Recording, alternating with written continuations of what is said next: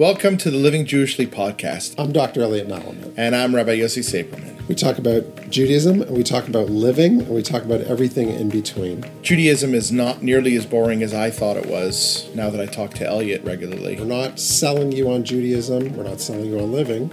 We're just trying to get you inside of our brains the way we think about stuff. By getting you into our Jewish brain, you'll argue a lot, you'll disagree, you'll love, you'll eat, You'll have a really good time. You'll learn a lot of things. And you know what? You might actually find that all those 3,000 years have been worth it. So, I looking back, I remember when my kids were young and Purim came along. So, you dress them up. And when they're really little, you know, the costumes got more innovative as we got older. But when they're really little, they have the classic costumes, you know, Mordecai, Esther. And the aura here is of a beauty pageant. The aura here is of this very innocent, sort of charming, funny situation. And then when you read the language of the Megillah, it's actually so much more horrifying, right? And the key verb, which you and I have talked about before, the key verb in relationship to Esther is vitilakach, right? In the form of the verb in which you are taken. She is taken, just like the movie with Liam Neeson, right? She's kidnapped. And actually, like the movie with Liam Neeson, she's kidnapped to be a sex slave which everybody in the kingdom is taken. All women are taken basically at the whim of the king to be part of the harem, to be used, discarded. There's even a discard pile, right? There's two harems, as the text uh, illuminates, right? There's the people yet to be uh, having relations with the king, and the people who have already had it, the women have already had it, and they've been discarded, right? So I realize that this is a story. It's not a beauty pageant. It's it's sex trade, just like you have in various countries around the world where people are sold as sex slaves. So you have this situation where massive loss of autonomy, kingdom wide, for all women. So, when I read the the Megillah story, just like you, there's many many layers to it. You can read it in a kid's version, which is still not so great, and you can also read it where people try to layer deep religious meaning. I mean, it's the only major book of the Bible that doesn't have God's name or God's intervention. It's all human intervention. When you read it closely, the major event that happens is not the Jews, it's the women. It's that the king's wife, Vashti, who had her own palace, she made her own party, she had her own friends. She didn't need the king. She lived her own life, except when they obviously wanted to be together. He demanded she come. We don't even know what to come for what, just to come. She refused. He had her executed. That wasn't enough.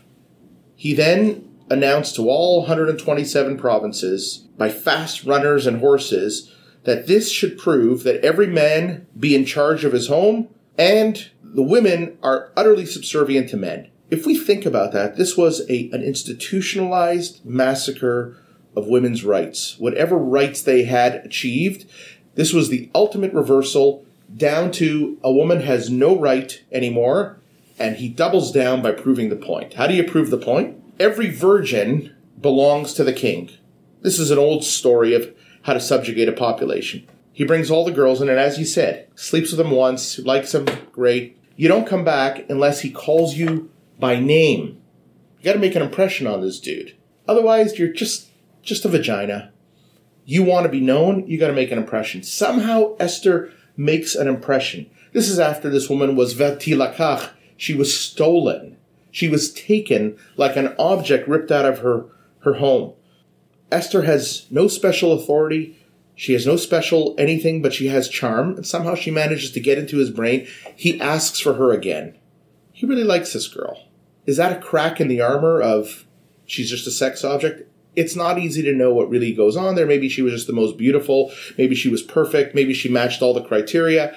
She was the most photogenic, whatever. We get an insight into the story here. The king does not call her for 30 days. Right, that's the key moment. Right? He doesn't call her for 30 days. Yeah. That means he hasn't slept with her for 30, 30 right. days. He may be celibate for 30 days. He may be sleeping with new people all night. Remember, he's got this whole backlog of virgins yeah, he's got to go through. Doubtless. Right? But let's watch what Esther does with this story. Mordecai says, look, if you're quiet, he doesn't say if you, he doesn't say if you don't do this job or you don't make this effort. He says, im if you will be silent or quiet at this time, salvation will come from somewhere else. And I love the idea that Mordecai is saying to her, You need to speak up, woman. You are a woman. And I don't care what this what this country has done to you. You need to speak. And if you die, she, Esther says, if I die, I die, but I'm going to die speaking. I'm not going to die silent. Hatches a plan for her voice. You can't just go to the king and say, I need to talk to you. Because up until now, you're only a sex object. That's all you are. Right. She goes to the king and she says, If I die, I die, but I'm going to die speaking. She knocks.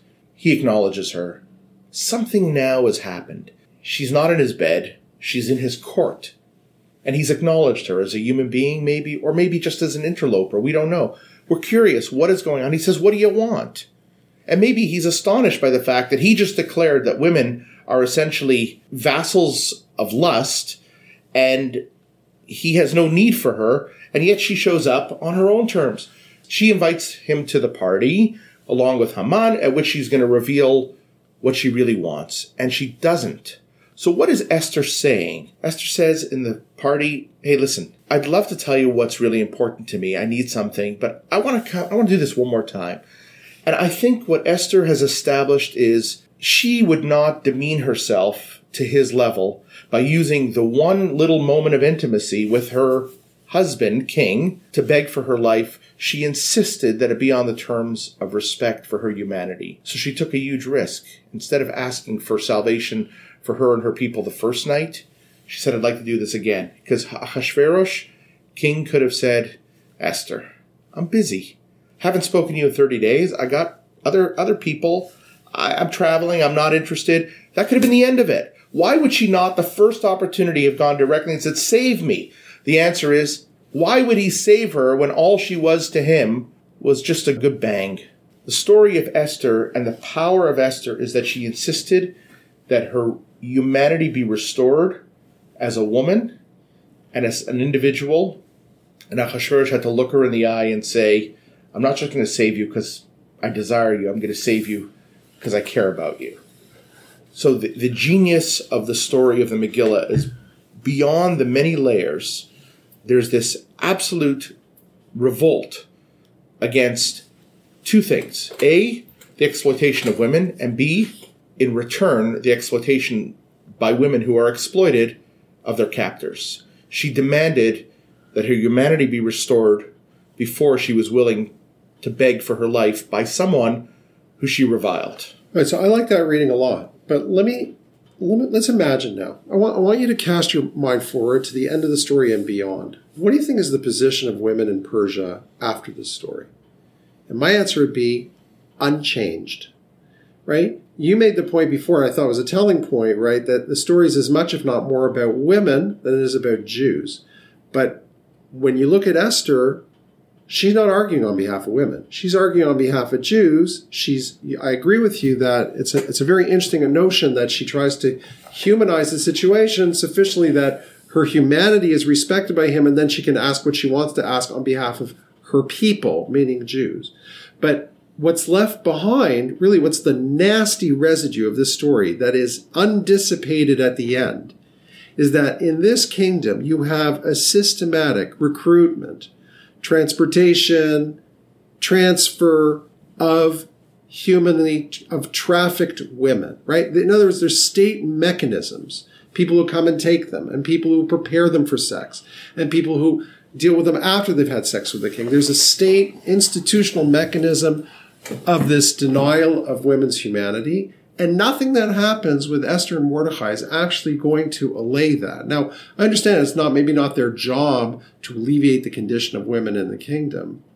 But if we're going to argue, I often, you know, there's there's literature that comes out like feminist readings of Esther and so on. It's just worth pointing out that the one success story that you have here of Esther managing to regain her voice and argue on behalf of, of uh, the Jews leaves untouched right? The mechanisms, the sort of patriarchal mechanisms that are predatory in terms of women. I, I don't know that I completely agree for two reasons. First of all, I don't agree that Esther actually advocated on behalf of the Jewish people.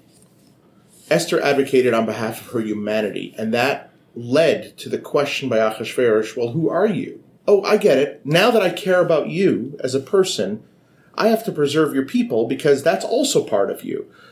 The story of Esther ends with Esther and Mordecai taking power. So I don't know exactly what really went on at the end there. I don't know whether this was revoked or not. The parallel story is obviously the Jews and the revolt and, and, and fighting back. But I think that if I were to take, extract the key lesson from the book of the Megillah is that one woman's voice is very powerful. But one woman's voice in which she's looking for res- restoration as a human being more than exploiting the exploiter is way more powerful. No, I agree with you. I'm just asking whether it's too much to put on her. Can you argue for something larger? In other words, can you be a societal leader as opposed to just a Jewish leader? Well, what we know is that Esther took a society that up until that moment, no woman would ever have dared to, done what she, to do what she did. And she did it not only on her own behalf, but also on behalf of the women of the kingdom, and also on behalf of her own people. And she made a huge radical difference. If you want to talk about someone who's a hero, you have to look at it, why they acted the way they did. In her case, it was entirely altruistic. She could have probably survived, but she could not have survived in an exploitative marriage or relationship. She probably hated her life. We don't know. She was willing to risk everything. Turns out her risking everything for something really important saved a lot of people and her people and her own national people.